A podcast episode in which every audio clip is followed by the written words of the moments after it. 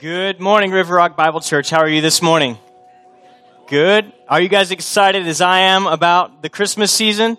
It's one of my absolute favorite times of the year because for about a month I get to not care about what I eat or how I look because I get to wear these big baggy sweaters. I love Christmas time. It is one of my absolute favorite times of the year. Um, one of the one of the announcements that we forgot to mention earlier, and I just want to draw your attention to, is we have a very special opportunity coming up on Christmas Eve, January 24th, is uh, Christmas in the Courthouse. We have got the uh, Williamson County Courthouse downtown, uh, right there on the square. We did this last year, and it was amazing. We got to have Christmas Eve service right there in one of the historic courtrooms uh, there in the courthouse. And if you didn't get to join us last year, I hope you'll join us this year. We're just doing one service at 6 p.m. And we want to encourage you. This is the perfect opportunity to invite your friends. We always ask you about who you're praying for that doesn't know Christ, who you're praying for that's far from God. Christmas is the perfect time of year to have a conversation with them about Jesus Christ and to invite them to a service where they're going to hear the good news of Jesus Christ's birth and why it's so important because we, we're not just celebrating his birth, we're celebrating his death and his resurrection. Um, we're celebrating the greatest gift that God has ever given us, which is the gift of salvation. And so this is the perfect opportunity. We have these little flyers back at the connections table. It's got all the information on there. Pick up as many as you need. We have about 100 printed up, and we're going to get a bunch more printed up. So we hope that you will take these with you, hand them out at work, and invite your friends uh, to come with you to Christmas Eve in the courthouse. After the service, we'll have some refreshments. Last year, we had a, an opportunity for you to have your picture taken there on the balcony, so all the lights that are downtown are in the background. It's a great opportunity for a family picture. Um, just come and celebrate with us. It'll be about a 45 minute service, and then you can enjoy the rest of your evening with your family. So, hope you guys will join us. This morning, we are beginning a brand new series called Don't Worry. Uh, do not be afraid, excuse me. Do not be afraid. As we read through the early accounts of the Gospels in Matthew and, and Luke in their first few chapters, we read four times that an angel appears to someone, to different people, and he says, Do not be afraid. Do not be afraid. And, and I imagine that that's a pretty real uh, issue whenever you're confronted with an angel. I've never seen one myself, but I imagine that it would be a pretty frightening experience when you have an angel standing before you with a message from God. Uh, and so we read four times throughout this account of Jesus' birth do not be afraid, do not be afraid, do not be afraid. And so we're going to look at three of those characters, three of those people to whom the angel comes and he says, Do not be afraid. And this morning we're going to start by looking at Luke chapter 1, beginning in verse 26. And we're going to look at Mary's story and her encounter with the angel as he comes to tell her about the birth of Jesus Christ and how it will come to be. You know, I, as I think about it, I'm reminded of uh, a husband and wife, and they have just been going at it all day long. And the husband is finally exasperated because this wife, she's always worried about stuff. She's worried about the kids. She's worried about the, you know, the bank account. She's worried about the house. She's worried about, you know, the pillows don't match. We don't have enough pillows on the bed. We got to get more pillows on the bed. I need more pillows on the bed. And she's worried about all these things. And the husband says, Honey, I'm, I'm so tired of you always being worried. And she says, Well, I have to worry because 90% of the things that I worry about never happen. She was, and it's so true that all these things that we worry about, many of the things that we worry about never come to pass. And we find ourselves worried about them anyways. And this morning we're going to see someone in the story of Mary who had reason to worry. She had reason to be troubled, as our text is going to tell us in just a moment. And we're going to look at what her situation was, what situation she found herself in. And then we're going to look at the angel's message to her and then Mary's response. And then we're going to look at that and we're going to apply that to ourselves this morning. So I want to just jump right into the text. Luke chapter 1, beginning in verse 26, says this In the sixth month, Uh, and this is the sixth month of her cousin Elizabeth's uh, pregnancy. Elizabeth was told she couldn't have kids. And then the angel comes to her husband and says, By the way, your wife's going to have a baby, and here's what you're going to name him, and all these things. And, uh, and so that's John the Baptist. That's Jesus' cousin. And so uh, Mary, Mary's sister Elizabeth is pregnant. It's the sixth month of her pregnancy. In the sixth month, the angel Gabriel was sent to God, sent by God to a town in Galilee called Nazareth now, here's something you need to know about Nazareth in Galilee. In this day, people from Nazareth and Galilee, Galilee, Galilee were considered Hicks. They were outcast. Nobody wanted anything to do with them. Even when they were Jewish people, like she is, like Mary is, she was an outcast because of their proximity to the Gentiles. And just by the nature of where they lived, they had a lot of contact with the Gentile people. And so the, the real Jewish people who would never have contact with Gentiles didn't want anything to do with them. And they somewhat despised them because of where they lived. And, and they were like, like people from Arkansas, kind of, to us. You know, like they're just, you know, they're just backwards, like from Appalachia. Like they got, they got a toothbrush because they only got one tooth right? Otherwise, they call it a teeth brush. Uh, and, and so this is her situation. This is where she is. She's in Galilee of Nazareth. The angel comes to a virgin engaged to a man named Joseph of the house of David. The virgin's name was Mary. And the angel came to her and said, Rejoice, favored woman, the Lord is with you. But she was deeply troubled by this statement, wondering what kind of greeting this could be. Then the angel told her, Do not be afraid, Mary, for you have found favor with God. Now listen, you will conceive and give birth to a son, and you will call his name Jesus. He will be great. He will be called the Son of the Most High. The Lord God will give him the throne of his father David. He will reign over the house of Jacob forever, and his kingdom will have no end. Mary asked the angel, How can this be, since I have not been intimate with a man? The angel replied to her, The Holy Spirit will come upon you, and the power of the Most High will overshadow you. Therefore, the Holy One to be born will be called the Son of God. Consider your relative Elizabeth. Even she has conceived a son in her old age, and in this, this is the sixth month for her who, will, who was called childless. For nothing will be impossible with God. Nothing will be impossible with God. We have a number of things going on here, and you've got to put yourself in Mary's shoes for just a moment.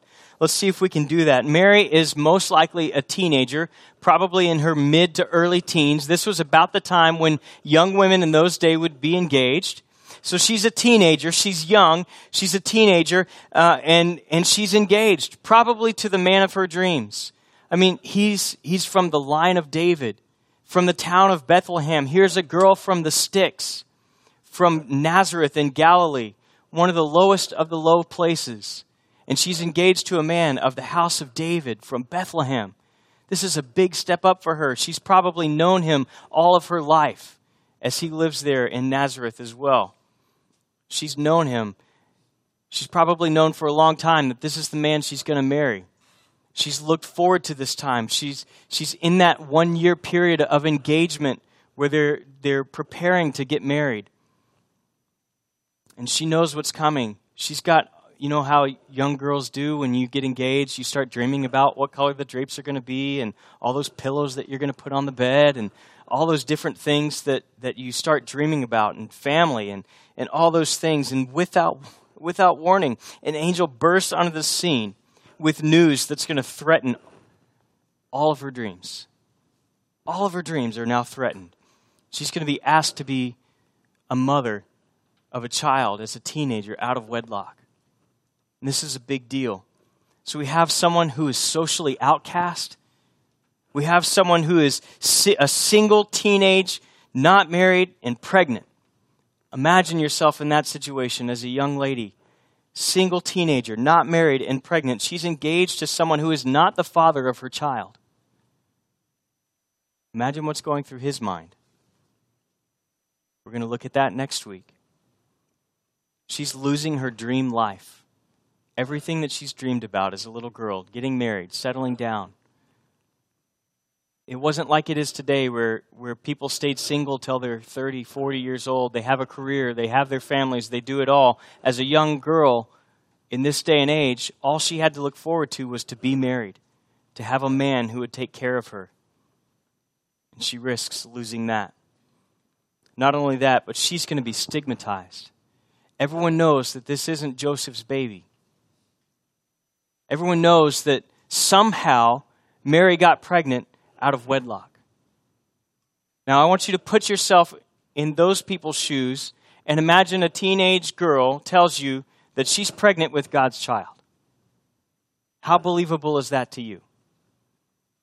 When my wife and I went to a couple mission trips on the Amazon, uh, they have these pink river dolphins that are in the river, and they're beautiful. Uh, uh, if you ever get a chance to go, I hope you get to see some of these pink river dolphins. They don't look like dolphins in the ocean; they look a little different, but but they're they're this beautiful pink color. And as we'd visit these small villages, we found out that there's this old wives' tale uh, because every once in a while, one of the teenage girls in the village gets pregnant and they ask who the father is, and nobody could ever figure out who the father is. And so they came up with this story about how this pink river dolphin would grow legs, climb out of the river, come up into the village, and get these girls pregnant, and then climb back into the river. Um, but strangely enough, most of these babies would end up looking like one of the men in the village. So uh, somehow that river dolphin was able to produce all these different looking babies. Now we laugh at that story but that's about as plausible, I mean, is about as believable as saying, you know what, this is God's child that I'm carried. I, I'm still a virgin. And that's what she's going to have to live with the rest of her life. No one is going to believe her. She's going to be labeled some of those names that, that you probably haven't heard much of since high school, of what they call girls who get pregnant out of wedlock. Not only that, but her son, her child is going to have to live with the stigma uh, the, being stigmatized of being an illegitimate child.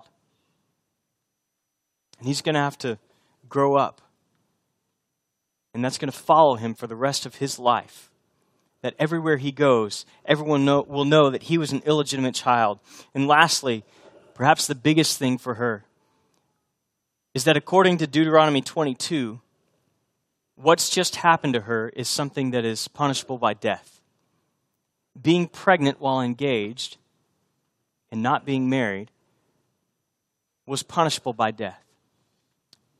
Scripture says that in this situation, she was to be taken outside the city gates and stoned.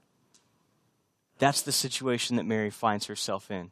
Can we all agree that Mary has a reason to be worried? She has a reason to be a little bit afraid. But what does the angel say to her? What does the angel say to her? verse 30, the angel says, Do not be afraid. Do not be afraid. Now, this is a phrase that was often used throughout the Old Testament. In fact, we see it uh, usually combined with the command to rejoice. It says, Do not be afraid, but rejoice over and over again in the Old Testament, and it's almost always used when God is about to deliver his people. Wouldn't you say that's an appropriate greeting as you're coming to announce the birth of the Savior of the world? Don't be afraid, rejoice. Rejoice, he tells her earlier in verse 28.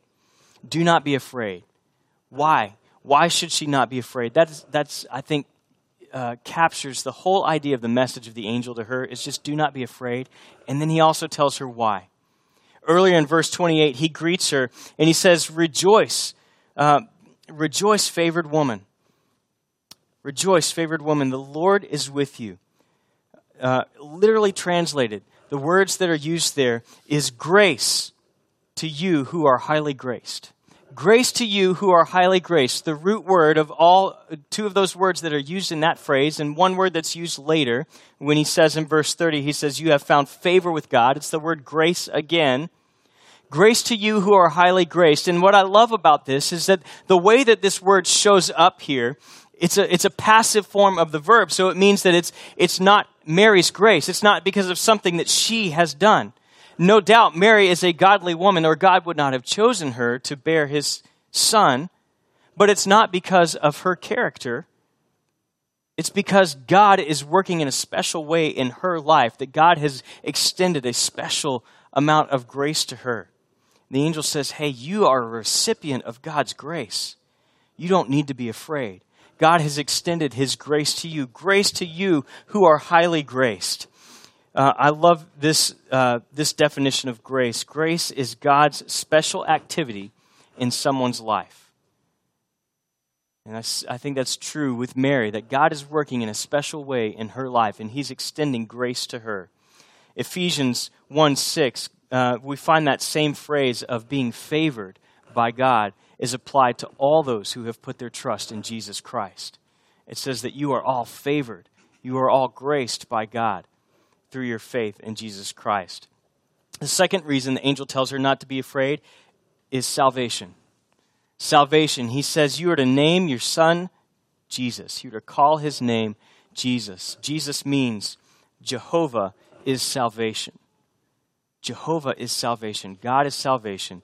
And the angel's going to go on and tell her some things that are going to be fulfillments of prophecy about the Messiah that were given long ago. And she's going to know that these things are true and that this is the Savior that she's waiting for. It's interesting that every teenage Jewish girl, even today, those who are devout, practicing Jewish girls, one of their prayers is that they would be the one who would be, be the mother of the Messiah. Those who are still waiting for the Messiah. They still pray that to this day. And here, Mary, as a young girl, you can imagine she perhaps asked God for the same thing. Oh, how great it would be to be the mother of the Messiah, the one who's going to come and deliver God's people. And now the angel comes and says, Mary, you are the one that God has graced. He's given this opportunity, and you're going to bear the Savior. You're going to bear the Savior. We also see God's promises fulfilled. God's promises fulfilled. There's about five things that the angel lists here that are going to be true of the Son that he will be great. He will be called the Son of the Most High the Lord will give him the throne of his father David. And he goes on and he explains even more. I love this that, that the fact that he's Mary's son means that he will be fully man. The fact that he is the son of the Most High means that he will be fully God. In those days when, when someone was called the son of Jonah, the son of John, usually they would give them that name because they, they were an exact carbon copy of their father. They looked exactly like their father. And so they would call them the son of John because when I look at you, I see John. When I was a little kid, I can remember my mom would always look at me and she'd say, Charlie, you have your daddy's eyes. And I was about two years old and I would go, uh uh-uh. uh Like he's got his own eyes. Like I didn't understand that she meant that I just looked exactly like my father. Uh, and, and so you could call me the son of John because if you see me standing next to my dad, I look like my dad John. And so it says he will be the Son of the Most High, means he will be a carbon copy of his Father, fully man, yet fully God, so that he would be able to bear our sins and pay the penalty for our sins on the cross. Fulfillment of Isaiah chapter 9, verse 6 says, Unto us a son is born, unto us a son is given.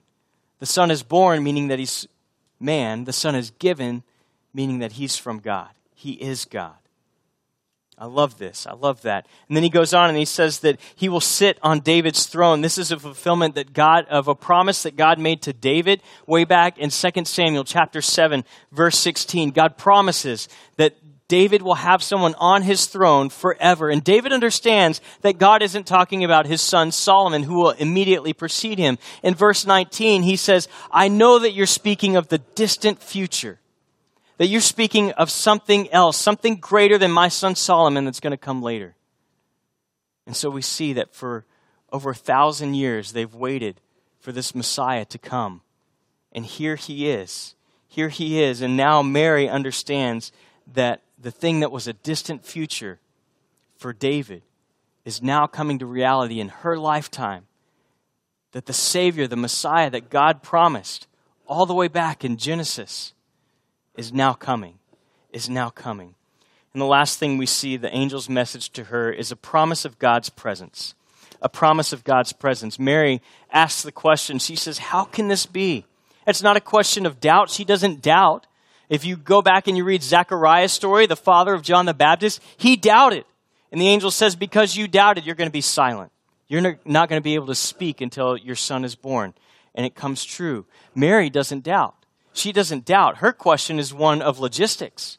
Like, I have not been with a man. How can I have a child? Like, she's old enough to understand how this works, right? You, you always get the question, where do babies come from? Her parents have had that conversation, and she understands. I've not been with a man. How can I have a child? And what does the angel say? It says, The Holy Spirit will come upon you, and the power of the Most High will overshadow you. The Holy One to be born will be called the Son of God. From beginning to end of this pregnancy, God's Spirit will be with her. In the beginning, it will overshadow her. And then during the presence, during the pregnancy, God's presence will be within her. She has the promise that God will be with her throughout this whole thing. Throughout this whole thing. And then we see her response in Luke chapter 1 verse 38. Let's look at that together. She says, "I'm the Lord's slave." And Mary said, "May it be done to me according to your word." Then the angel left her. I want you to put yourself in Mary's shoes for just a moment. Think about all the things that she has to be worried about giving up her dream life, living the rest of her life being stigmatized, by having a child out of wedlock, while being engaged to another man. Everyone knows that this isn't his child because they know Joseph's character. The angel asks you, God asks you for this, and he says, Do not be afraid. Do not be afraid. I'm going to be with you.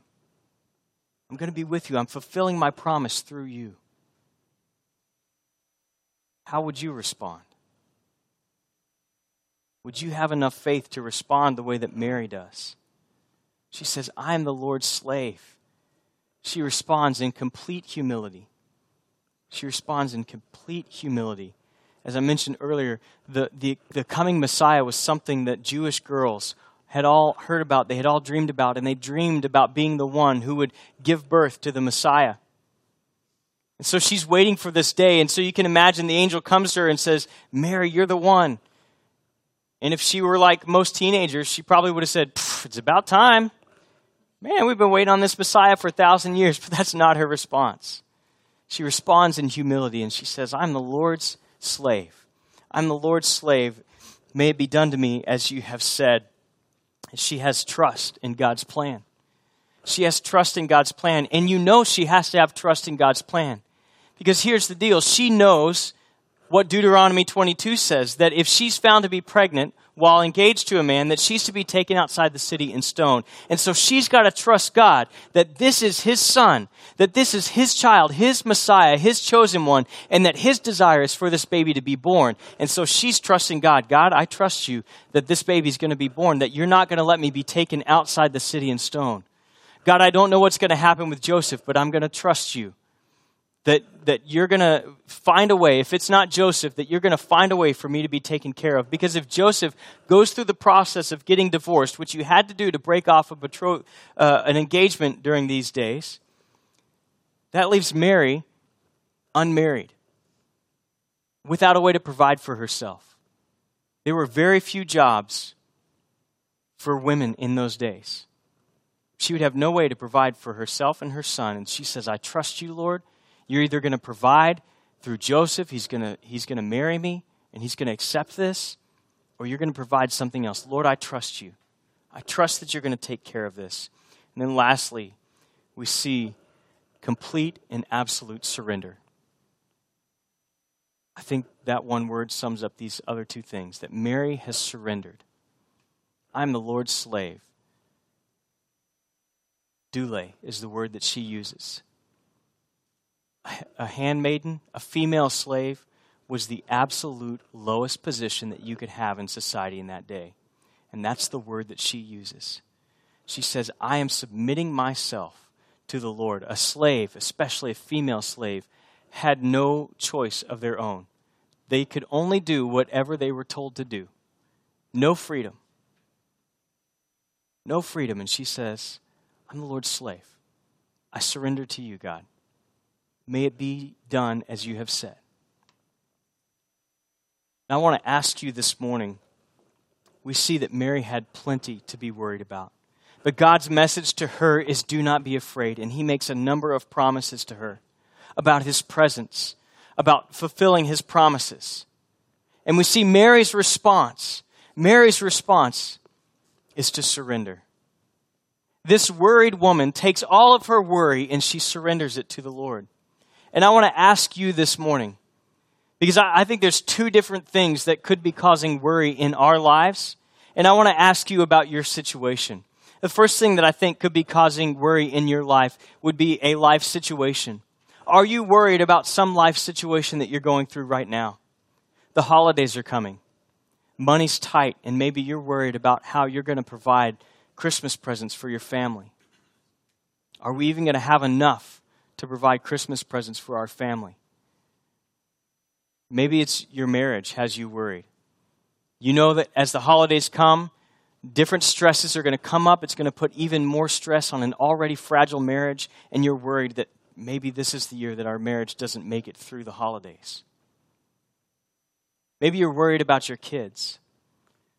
Have I, have I done everything I can to bring them up right? Have, have, I, have I let them be friends with someone they shouldn't be friends with? Are they in the right school? Am I doing the right things with my kids? Am I teaching them enough? Am I leading them enough?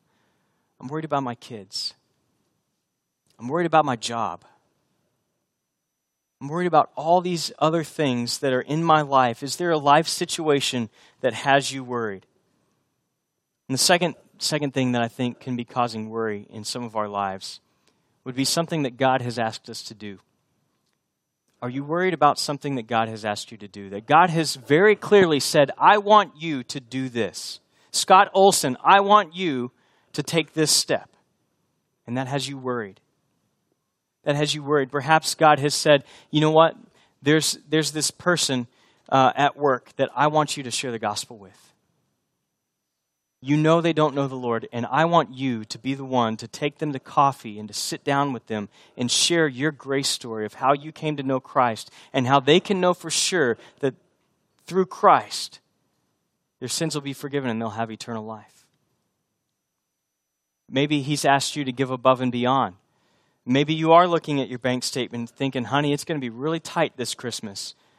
But I see that Christmas tree back there on that table and there's a tag for $25. And I know we don't have $25 to spare, but I really feel like maybe we don't get each other gifts this year. Maybe we should give something to this other family. Or maybe it's even your regular giving that you're wondering, God, how can I trust you with my regular giving? And I'm worried. I'm worried about that. I'm, I'm worried, Lord. You've put this person in my life that their lifestyle is so different from mine. Their language is different from mine. The, the way that they act is different than the way I act. And I don't see how, Lord, you, you could possibly call me to love them unconditionally. And yet God is calling you to reach out to them and to befriend them and to perhaps set aside some of the sin in their life in order to be able to focus on their need for Jesus Christ Himself. Maybe, and this is one that I, I often struggle with, perhaps God is calling you to extend forgiveness to someone someone who hurt you years ago.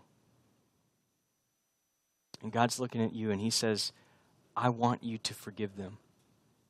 And you're worried because you don't know what will happen if you do. If you surrender and I forgive them, then they get off scot free. Anybody ever find themselves thinking that? If I forgive them, then they'll never suffer for what they did to me. But God says, I want you to forgive them. Perhaps you're here this morning and God is calling you to transfer your trust from your own good works onto the completed work of His Son, Jesus Christ. And you're worried about what that will mean. You're worried about what it means to surrender your life to Jesus Christ as your Savior and as your Lord. You're worried that if you were to submit yourself as God's slave, that He may call you to do something that you're not ready to do. I want us to move into a time of response in just a minute. But before we do that, I want to remind you of God's message. God's message to Mary is the same as it is to you. Luke chapter 1, verse 30. God says, Do not be afraid. Do not be afraid. Matthew 6, verse 25. For those of you who are worried about your life situation, Matthew 6, 25, Jesus says this. He says, This is why I tell you, do not worry about your life. Do not be afraid about your life, what you will eat, what you will drink, or about your body, or what you will wear. Isn't life more than food, and the body more than clothing? And he goes on and he continues to teach. And at the end, he just says, Don't worry. Do not be afraid. You have a life situation that's tough. You're not sure how it's going to work out. Do not be afraid.